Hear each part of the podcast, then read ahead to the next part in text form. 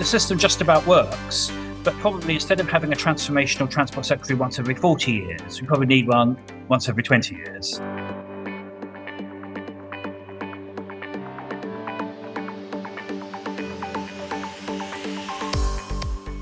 Welcome to the Freewheeling Podcast, a place for free thinking ideas in transport and mobility. My name is Thomas Ableman, and each week I'll bring you fresh voices, new ideas, and unconventional thinking. So let's get started now with this week's edition of the Freewheeling Podcast. My guest this week has served as Education Minister, as Transport Secretary, as Head of Policy for Tony Blair, and is widely seen as the father of HS2. He's also widely seen as one of the few Transport Secretaries to actually care about the brief. He is Andrew Adonis. Welcome to the Freewheeling Podcast. Great to be with you. You've been an academic, you've been a journalist, you ran Tony Blair's policy unit in Downing Street, you've led the National Infrastructure Commission. Um, you also spent five years as a government minister. Now, we'll come on and talk about some transport issues specifically shortly, but the first thing I'd love to do is just to ask you what's it like being a government minister? What's different about that job compared to all the other things you've done? Well, it's um, in some respects uh, less different than you, you might think, in that uh, the thread linking all of the jobs I've done is that I've been a, an ideas merchant, and in some of the uh, roles that I've played, I've been generating ideas. In some, I've been seeking to implement them or turn them into concrete government uh, and policy proposals. And as a minister, I was I was both at the hard edge of implementing them, whilst also administering the system within which they're operating. And uh, but I saw a lot of continuity in all the roles I was playing, partly because I've never had, which is quite different from most ministers, I should say, I've never seen myself when I was in government as primarily an administrator.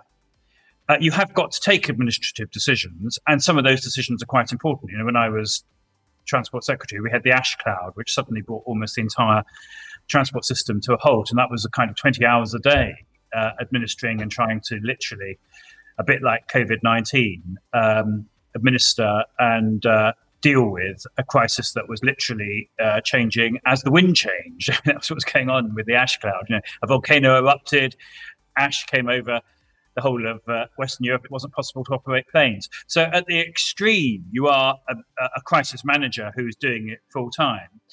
However, I never saw myself as going into government just to manage. Uh, whereas many people do, partly because that is they are essentially political uh, bureaucrats. I saw myself going into government, like the other roles I played, as to bring about big fundamental change, and uh, both of the ministerial departments I went into, education and transport, I went into with a mission to bring about fundamental change, not to administer so I saw myself as manage, as implementing a revolution as well as managing the, uh, the school system. And it was the same at transport. I asked uh, Gordon Brown to go to the transport department. And I never forget, he said to me, No one has ever asked me to go to transport before.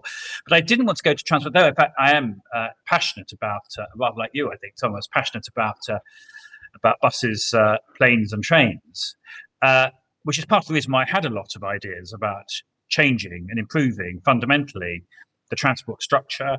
The reason I wanted to go to the transport department wasn't in order to play trains, but to bring about a fundamental change in the whole way our transport systems operated. It was to uh, put uh, forward to devise and then to implement the plan for HS2 that I went to transport.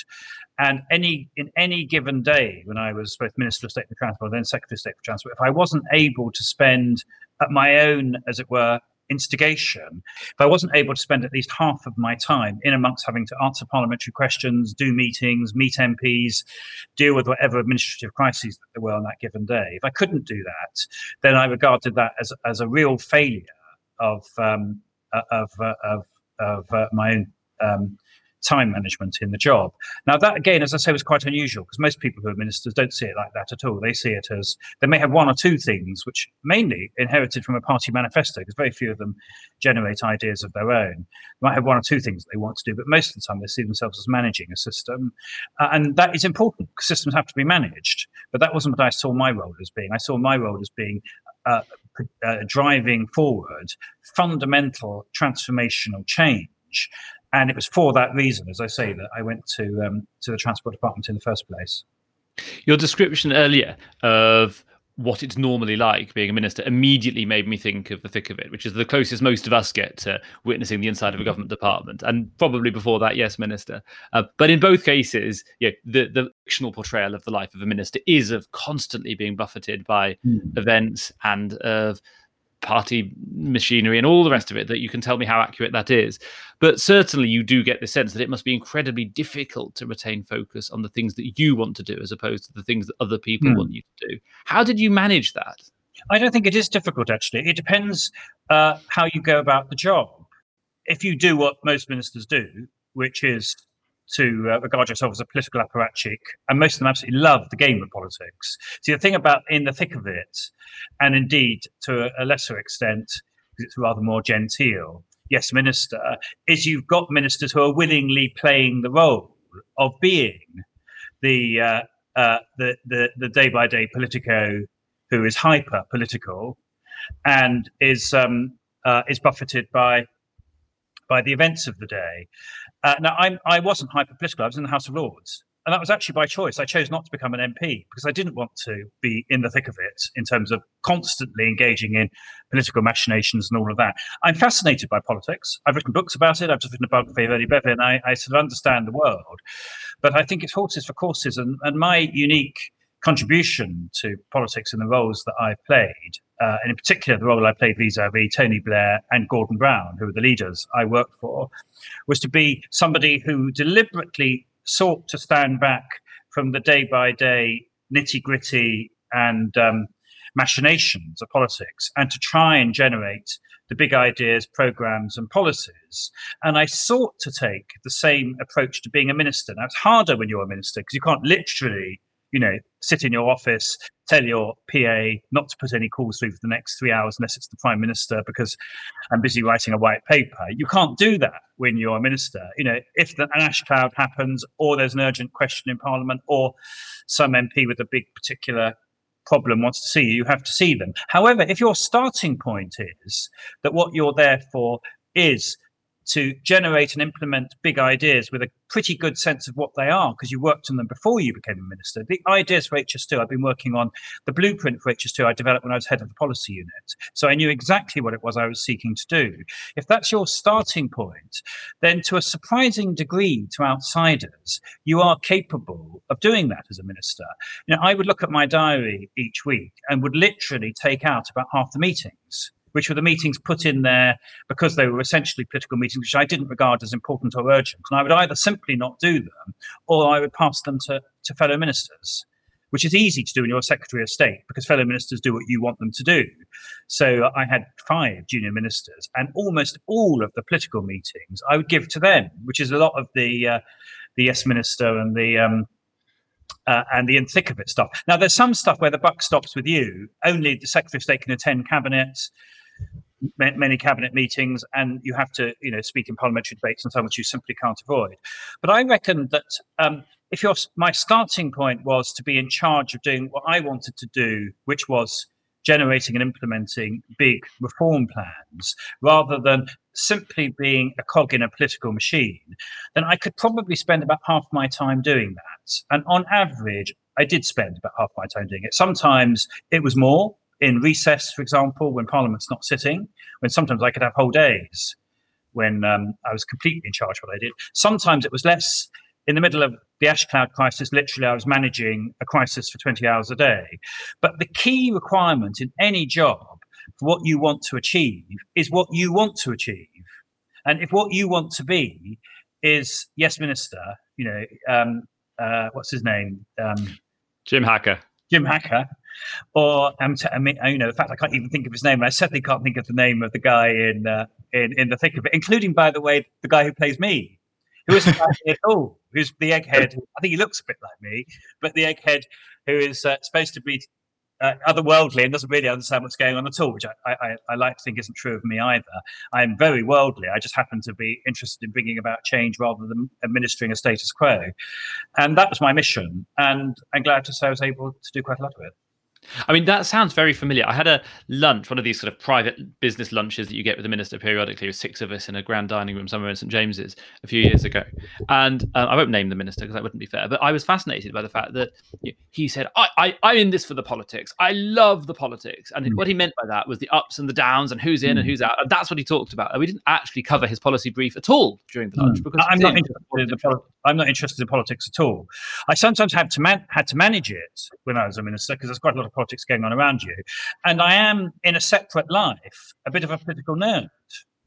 So I, I, so I absolutely know what's going on and I'm interested. But I regarded my role as a minister as in as concentrated a way as I was capable of doing, as being somebody who sought to uh, promote and implement big change.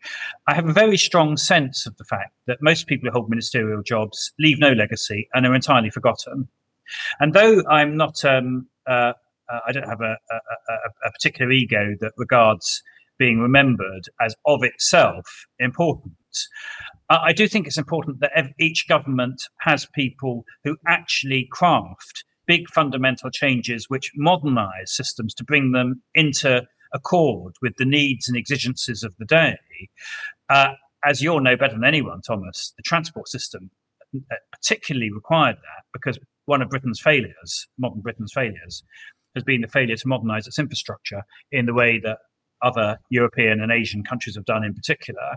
And I saw it as my mission working for two very great leaders in many ways, Tony Blair and Gordon, Gordon Brown, who had this fund of political power, which is a very finite resource. I saw it as very important that we use that resource to see that we did modernize the country significantly. And my role was to bring about the modernization. And I was happy to leave to other people the job of uh, seeing that we won votes by 30 votes rather than 10, that there was somebody on the Today program, if it wasn't going to be me, and I just did it if I was told, uh, and uh, who was to do down um, the, the people who were uh, plotting and conspiring. And you mentioned transport there, and it is extraordinary the way transport seems to be this forgotten ministerial portfolio. You said you're the only trans- person that you know mm. has ever asked to go into transport. I counted before we did this recording, and in my I'm 39 years old. Mm. In my lifetime, there have been 23 transport secretaries, mm. which means that the average mm. hasn't even reached a, a mm. two-year anniversary. What? Why mm. is transport so bizarrely special in inverted commas? It's regarded as a very low status department, and unless you can get significant investment from the treasury uh, there isn't actually much scope for doing new things because, of course, the transport systems are, are aren't operated by you. They're either you said you work for National Express. They're either operated by private operators, or they're operated by state agencies, which though the Secretary of State and ministers play some role in in appointing, and setting broad policy for, you don't actually manage them. There are some ministers who like to think that they can manage them, which is always a big mistake. You know, a minister who thinks that they, they can themselves start determining, you know, timetables for a National Express bus route in, in Birmingham are almost certainly going to come to grief. And even if they succeed, all they have to show for it is a bus route in Birmingham. But if you're going to do big transformational change, then that, that's a matter of big infrastructure and um, um, planning big infrastructure can only happen, I think, once or twice a generation, because it's only once or twice a generation, really depending on being able to persuade the prime minister of the day more than the chancellor. This is something big that should happen. Only on, once or twice in a, in a generation uh, will the Treasury be persuaded, for political reasons, that it should make available the kinds of funds that are necessary to do big transformational infrastructure. The transport uh, minister before me, who was responsible for big transformational infrastructure, was um, Ernest Marples, who built the motorway system. And that was in the late 50s and early 60s. There wasn't a, a transport minister between Marples and me who sought to drive forward fundamental transformational investment. Uh, so, as I say, it was once a generation. There was Marples with the motorways. There was me with electrification and HS2, which was a fundamental modernization of the railway system. Um, I don't know who the next one will be, but uh, we need one, I hope, in less than 30 years' time. Is there something that could be done to make transport less low status? You know, are we going to go on this on this cycle forever? Do you think? I'm not sure is the answer because I'm not absolutely sure that you need a transport secretary who's transformational more than once a generation. Not sure. Uh, you because uh, uh, the, the mistake that we made as a country isn't that we've actually done things that aren't in accord with other developed countries. If you look at other developed countries, what have they got? They've got high speed rail networks and reasonably modernized railway systems and, and uh, metro systems, serious metro systems. They've got motorways and they've got decent airport systems. And we've got all of those. Our mistake has been that in some cases we were too slow in pioneering them and we played catch up rather than pioneer. We have been pioneer in some areas. We pioneered really serious airports. I mean, Heathrow has been the best and most successful airport in Europe since it was started in the 1940s. We were well ahead of other European countries in the development of aviation, commercial aviation. Um, uh, and uh, in terms of motorways, we built them at roughly the same time as, as, as most other European countries. We were behind the curve in developing state of the art railways, both metro systems, where though we had been ahead of the curve, of course, in building metro systems before the First World War, the London Underground and all those Victorian railways, we didn't modernize them uh, uh, in the way that other countries did in the in the 1970s, 80s, and 90s. So we were about 20 years behind. But having got in on the act, you know, the big things that are happening at the moment, Crossrail, the transformation which we've seen in the in the London Underground system over the last 30 years, and HS2 has been doing roughly what is state of the art for other countries too. So I think if I'm being sort of analytical about it, it's not that we haven't done the things that other countries have done. It's just that because I think of an excess of of of liberalisation and privatisation under Thatcher and after, the state took too much of a back seat in the planning and implementing of new infrastructure systems for about 20 years, and we've been playing catch up. But we have largely caught up. Largely, not completely. We have a problem of, of transport systems in the cities outside London, um, which are still behind the curve in terms of, of modern European systems. But London is state of the art. There's no uh, city in, in, in Europe that has better transport systems than London or a better transport organization than Transport for London. And uh, I think having played catch up, we've done a reasonable job. Um, and the mayor of London, which is the in transport terms the most important political office holder besides the Secretary of State for Transport. That's a, a, post which the Blair government did. I played a large part in the creation of the post of Mayor of London. I persuaded Tony Blair to go for it, and and that was largely with uh, in view the fact that we needed in our capital city and our largest economic centre a political decision maker who was regional, who could drive through big transport transformation and management. So, um, what's my view? The, the, system just about works, but probably instead of having a transformational transport secretary once every 40 years, we probably need one once every 20 years. So, Thomas, your time might come in about 10 years' time. Oh, thank you very much. I'll make I'll put it, I'll put it in the diary now. Um, there's something interesting there. You said about the status of transport secretaries, and partly it's that they they don't have the levels of control that some other departments have. And equally, you said that when they try to control it, it often doesn't work. And certainly, that's something I've w- w- doing my time in rail there were decisions made by the Department for Transport that just seemed absolutely crazy. I mean, there were you can travel on trains in this country where the, the seat color has literally been chosen by a mm. civil servant in Whitehall. Um, is that is that always the case that you have this trade off of of control against influence status? If, if if transport wants you know, a bigger seat at the table, a bigger share of budget, it's going to have to be that decisions are passed up and up and up and, and centralized in Whitehall. The decision about whether or not you're going to go for, for transformational infrastructure investment is a decision which is always has to be made at the very top. And that's largely divorced, actually, from um, the day to day management of the transport systems. Um, in the way that you manage transport systems, the truth is that, uh, th- there is no perfect model. The idea that it's just British ministers who get very involved in the in the in, the colour of seats and and the day to day decisions of the management of trains. My God, go to France. I can assure you, having dealt closely with French counterparts, there isn't a state where the centre has the capacity to and often the actual reality of being involved in in uh, minute the minutiae of decisions and the French state. If the French Minister of Transport decides that he wants those seats to be green, they will be green tomorrow morning. I mean, this is a state and it's actually technocratically, I think, a rather better state than the British state because it trains its civil servants to much higher levels of technocratic competence and all of that. You know, lots of the French equivalents of you studying history at Merton College, Oxford, Thomas, will have been uh, at the Grande École studying engineering. And so they will themselves have a view an absolute view on how ticket machines at Waterloo Station should work, which by and large British civil servants and ministers don't because they don't have the technical competence to do it. Whereas lots of French ministers do have the technical competence. So I know I, am never one who's thought, you know, from a fairly good experience of what happens internationally, that the grass is greener on other sides. I don't think that inherently we manage our transport systems well, less well or better than other countries. Some cases we manage them better, some cases we manage them less well. It's it's much of a muchness in my view. Where we had a failing for about a generation, as I say, and this was roughly from the 70s through to the to the noughties was we were too slow in big infrastructure upgrades of our transport systems.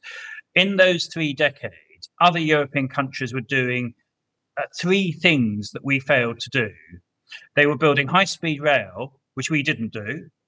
They were building state of the art metro systems that we didn't do. And they were um, uh, often expanding their hub airports very significantly, uh, which we only half did. You know, we had a fifth terminal at Heathrow. We didn't build a third runway, and we didn't uh, uh replicate, for example, Schiphol, which has turned um, the Netherlands into a, a, real rival as, as an aviation hub. Um, we did bits and pieces. We built the Channel Tunnel. We we built um, High Speed One. We did build a fifth, fifth um, uh, terminal, a fourth terminal, and then a fifth terminal in, in, in Heathrow. But we didn't go about systematic modernisation in some in the way that some of our our um, our, our European our, our, European counterparts have done. Um, and that's the big thing I sought to change. I sought essentially to uh, carry through the big infrastructure modernizations that simply hadn't been done for the previous generation and that needed to be done. But I'm not in the business of running down the country and saying that we inherently do things worse than other countries. We manage our transport systems one hell of a lot better than the Americans. My God, have you been through an American public airport? Sadly, yes.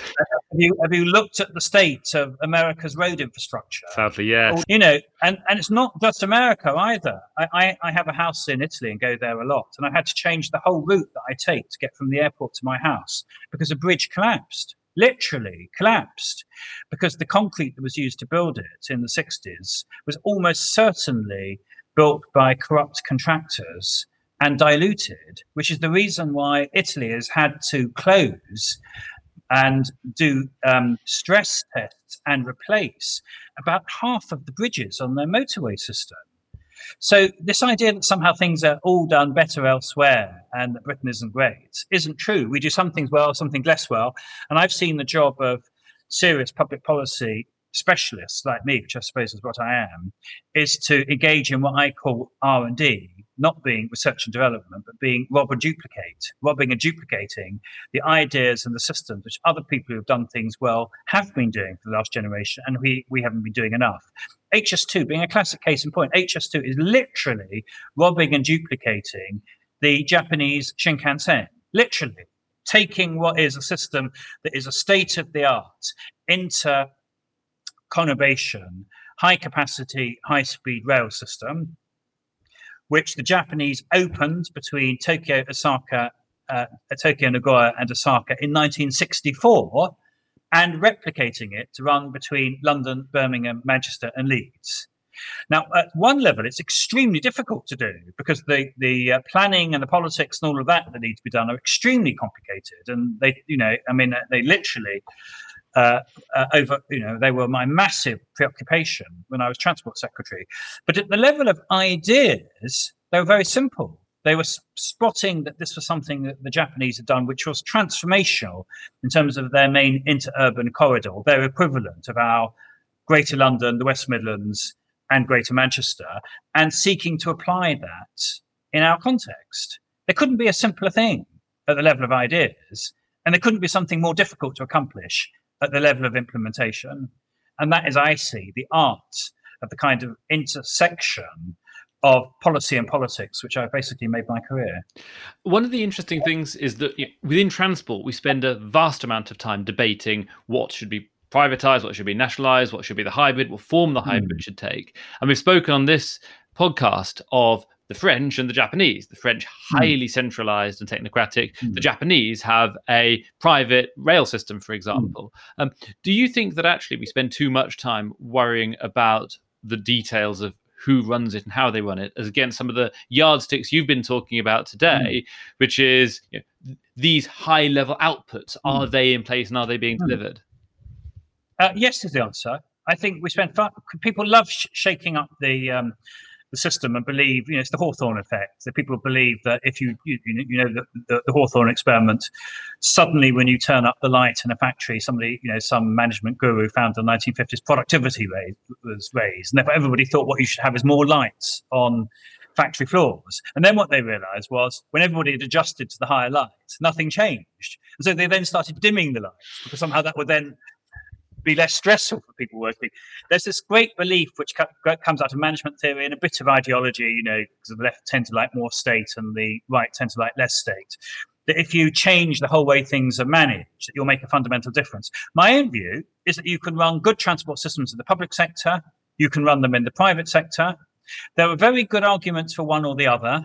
Providing you're pragmatic about having well run systems, you can have well run systems in the public sector, well run systems in the private sector. I didn't regard my role as, as, a, as a kind of political operative as bringing about fundamental change by changing the sector. I made, a, except for when literally I had a private operator on the East Coast main line that literally went AWOL, literally walked away. So I had to take charge of it. My view was what you should do is to make the status quo work as well as possible. And I was not, I did not want to be the minister who was remembered for taking the West Coast main line out of the public sector and into the private sector and regarding that as a great triumph. Because I didn't think that in 30 years' time anybody was going to much mind whether efficient trains were run by a body which was publicly operated or a body that was privately owned. However, they will remember whether there is a new railway line between London, Birmingham, and Manchester to replace one that is seriously congested. And so all of the marginal utility which I had as a minister and somebody able to uh, make the waves in Whitehall, I directed at these big fundamental issues of infrastructure modernisation, not the the uh, as you say, the minutiae and the details of how the systems are actually being operated. So, if we don't need a different structure for running the industry, do we need different ministers? I mean, one thing I'm I'm struck by is the comment earlier that most ministers don't focus on long term transformational change. And I'm also struck by the fact that you're a relatively unusual Secretary of State in having not sat in the House of Commons and having been appointed to the House of Lords in order to be able to take on ministerial office. And many other countries globally do not require their ministers to come out of out of the main House of Parliament, and you have a much wider body of people that could be appointed. Have we just got this wrong in the way that we choose who who runs our great offices of state? I think uh, I think we need more people who are, aren't engaged as ministers in the day-to-day business of political management. I, I, I definitely think so. Um, uh, uh, you know, our governments, which are quite large in ministerial terms, they have about 120 ministers. In, in, in most governments, there were only a handful who I would say were transformational change agents. And I think we need more of those. Uh, and one way of doing them would be to have more senior ministers in the House of Lords. Yes, so that is my view. Um, I'm, I'm the last Secretary of State to have sat in the House of Lords. That tells its own story, really. Despite a huge number of new peers being appointed in that time. But mostly the ministers in the House of Lords are very junior because almost all of the senior ministers, for political reasons, are put in the House of Commons. Whereas I think um, that having a few ministers in the House of Lords, including cabinet ministers, in in where it makes sense, then um, uh, then that can get a better balance between long-term planning and short-term management. That's not to say that short-term political management doesn't matter. You know, my number two when I was transport secretary was Sadiq Khan, Now, Sadiq is a very good friend of mine. There is nobody better at political management than Sadiq. He's absolutely in the thick of it. And it was very, very important to me as I spending, as I say, about half my time seeking to do really big um, transformational infrastructure planning. It was very important to me that my number two in the House of Commons, who was literally day by day doing the in the thick of it type of stuff, though let me immediately say that Sadiq is a very nice guy. So he's not like Malcolm Tucker in his personality. But in terms of his ability, you know, literally to twist arms, do all the stuff on the floor of the House of Commons, you know, know what's going on in in uh, Joe Bloggins's constituency in Leeds East and all of that. Um, Sadiq was absolutely on top of it. Uh, but I do think that there is a role for more for more ministers who are doing serious long term planning and and delivery than we have in our system. And I think part of the reason why in, in some areas our systems haven't been modernized enough is that we don't have enough of them. Now again, that's not to say that the grass is always greener elsewhere.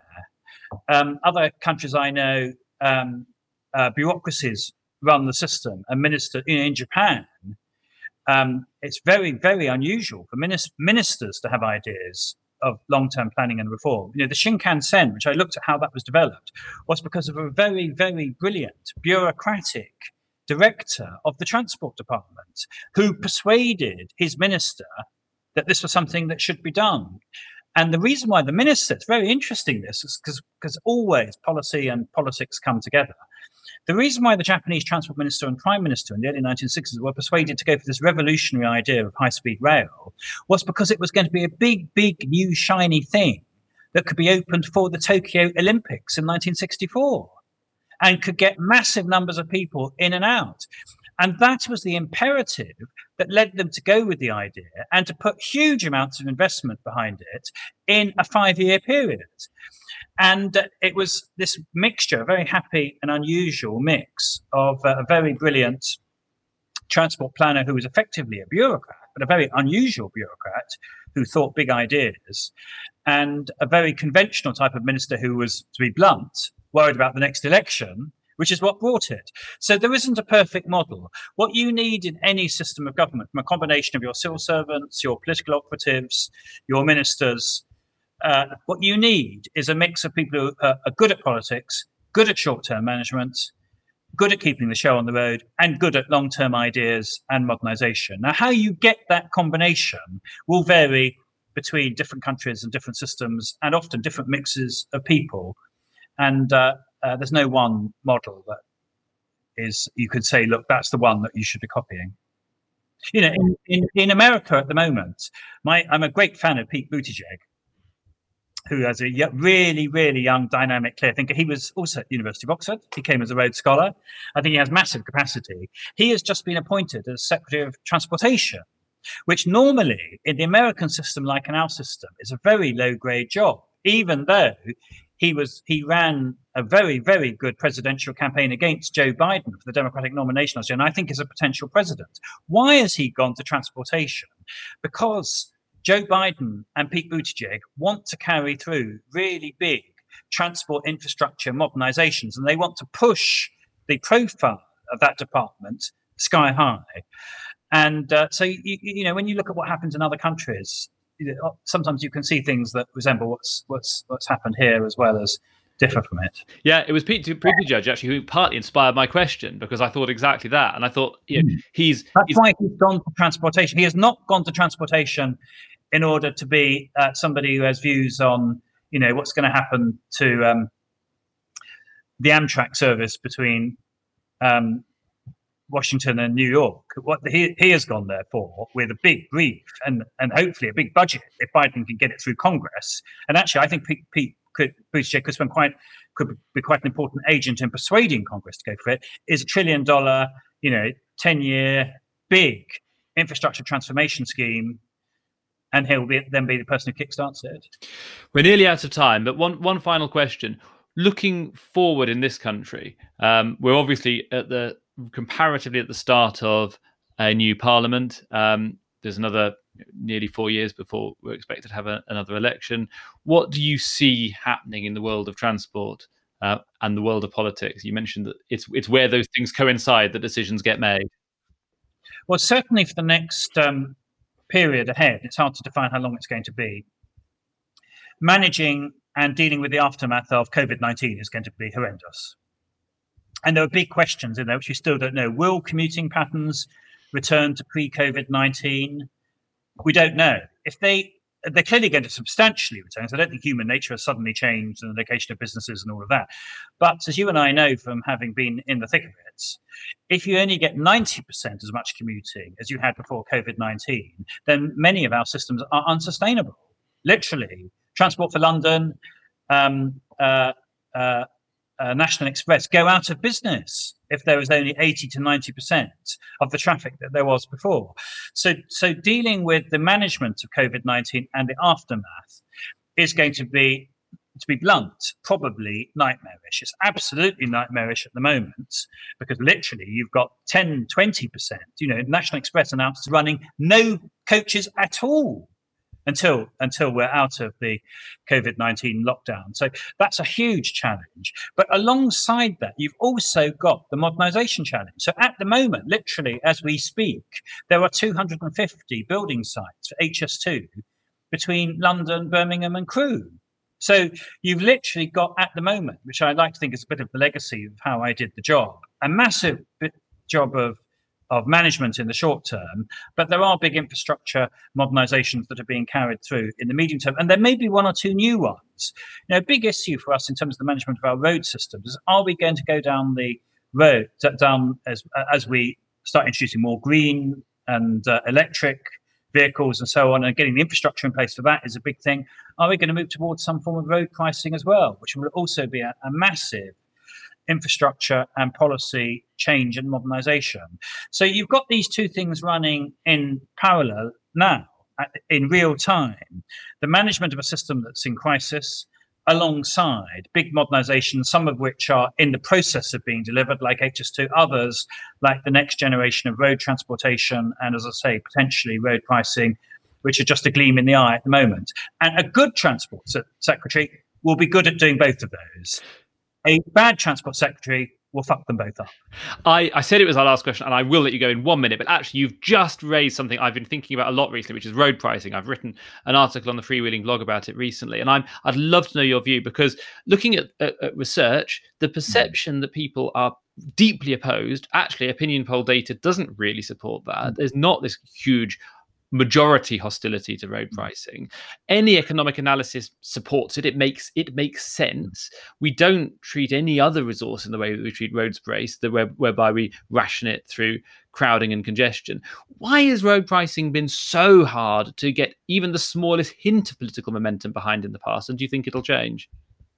Well, uh, it, it's, it's been hard to have a national system of road pricing, but the congestion charge in London was the big, big first um, step on the way to road pricing. Because for the first time people were having to pay and large numbers of people. You know this is the largest city in the country and this is the main uh, business and, and central district. Were having to pay to enter it each day.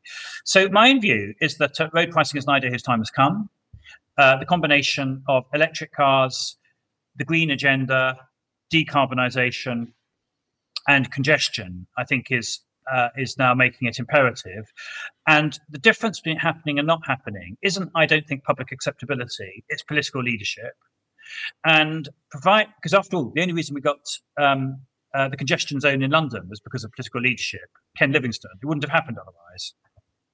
So the question is is there now a political leader being a prime minister and a transport minister who's actually prepared to go for it and sell it, including the advantages of it, which is less congestion, less pollution, more money that can then be devoted to other things in return for the pain, which is that motorists are going to have to start paying in real time for their travel. And I can't, I don't know whether Boris plus Grant Shapps will bite the bullet. I'm not sure. They might do. If they don't, as I say, it's neither his time has come. It's just a matter of time before somebody does. There is a big difference, though, between it happening now and happening in 20 or 30 years' time. And I think because I'm a believer in modernization, modernizing ahead of the pack, not behind it, because that's what gives countries a competitive advantage. It's what Adam Smith called the wealth of nations, is being ahead of change, not behind it. So if it's an idea his time has come, it'd be a great idea for us, UK PLC, to do it in the 2020s and not the 2040s. Fingers crossed. Let's hope it happens. Great to be with you, Thomas, and uh, send me the link for this when you put it up. Will do, definitely. Thank you so much. All the very, very best with your uh, your own enterprises as you take them forward.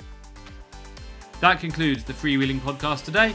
I hope you enjoyed my chat with Andrew Adonis. Thank you very much to him for joining us, and thank you to you for joining us. Next week, I'm joined by Dr. Benedict Morrison, lecturer in film and literature from the University of Exeter, for a discussion on transport in films.